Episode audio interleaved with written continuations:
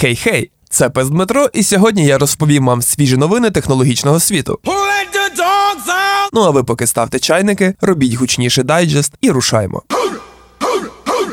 Злегка прорахувався. У це важко повірити, але Ілон Маск уже цілий рік вбиває, ну або точніше керує Твіттером, який тепер ще й X.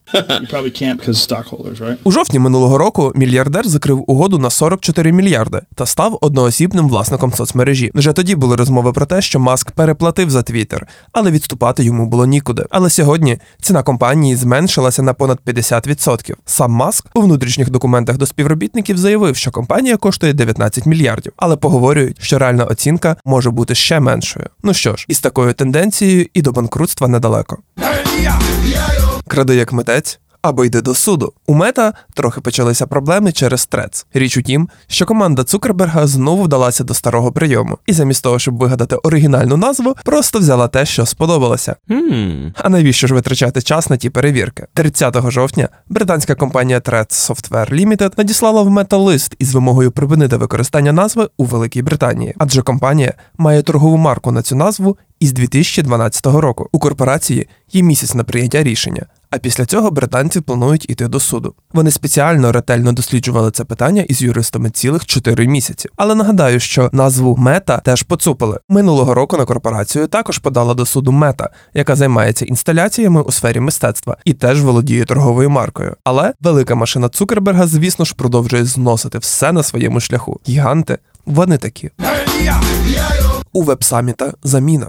Раніше на каналі ми розповідали, що SEO веб-саміта Педі Козгрейв звільнився зі своєї посади через підтримку Хамаса у війні з Ізраїлем. Щоправда, він залишається співзасновником та акціонером події. Але зараз не про це. До початку найбільшої технологічної конференції Європи залишилося менше як два тижні, тому швиденько підшукали нову SEO. Нею стала колишня очільниця Wikimedia Foundation Кетрін Мейєр. Ну що ж, можливо, людина, яка була дотична до Вікіпедії, виявиться більш розумною у своїх висловлюваннях.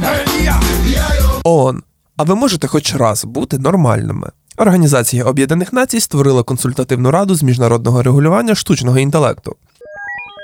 До її складу увійшли представники великих компаній, які займаються розвитком AI, як от OpenAI, Google тощо. Крім того, до складу ради доєднали росіянку Анну Абрамову. Вона очолює центр штучного інтелекту Московського інституту.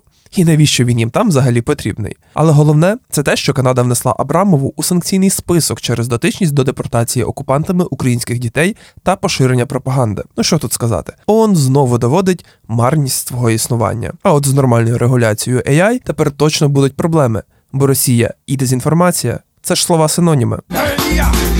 Навіщо чужі, коли в нас є власні посттермінали? Нова пошта запустила власні посттермінали. Перші 500 уже навіть встановили у відділеннях у Київській, Дніпропетровській, Львівській та Одеській областях. У планах запустити в роботу 10 тисяч терміналів до 2025 року. У компанії переконані, що власні платіжні апарати дозволять підвищити стабільність роботи системи і заощадити кошти. А ось їх вже спрямують на вдосконалення наявних фінансових продуктів. Ось так і зекономили, і власні інновації впровадили. Підприємці. Тут для вас новини. Приватбанк запустив нову послугу Tap для iPhone. Тепер підприємці зможуть приймати безконтактні платежі на смартфон. Зазвичай підприємцям для цього потрібні посттермінали та інше обладнання, але тепер можна використовувати лише власний iPhone та застосунок термінал. Україна стала третьою у Європі та сьомою у світі країною, в якій послуга стала доступна. І цьому не можна не радіти. Сила в єдності. І наостанок про ще одну класну українську ініціативу. Компанії Уклон та Лун разом з українським ветеранським рухом запустили мапу ветеранських бізнесів. На мапу вже нанесли близько 400 верифікованих ветеранських бізнесів, які отримали фінансування УВФ за конкурсними програмами. Найближчим часом також нанесуть ще ряд малих бізнесів, які також наймають на роботу ветеранів. Хочеться сподіватися, що ця мапа буде переповнена такими відповідальними бізнесами. А на цьому все. Дякую, що слухаєте наші дайджести. Не забувайте ставити ваші вподобайки і реакції. Класних вам вихідних. Почуємося.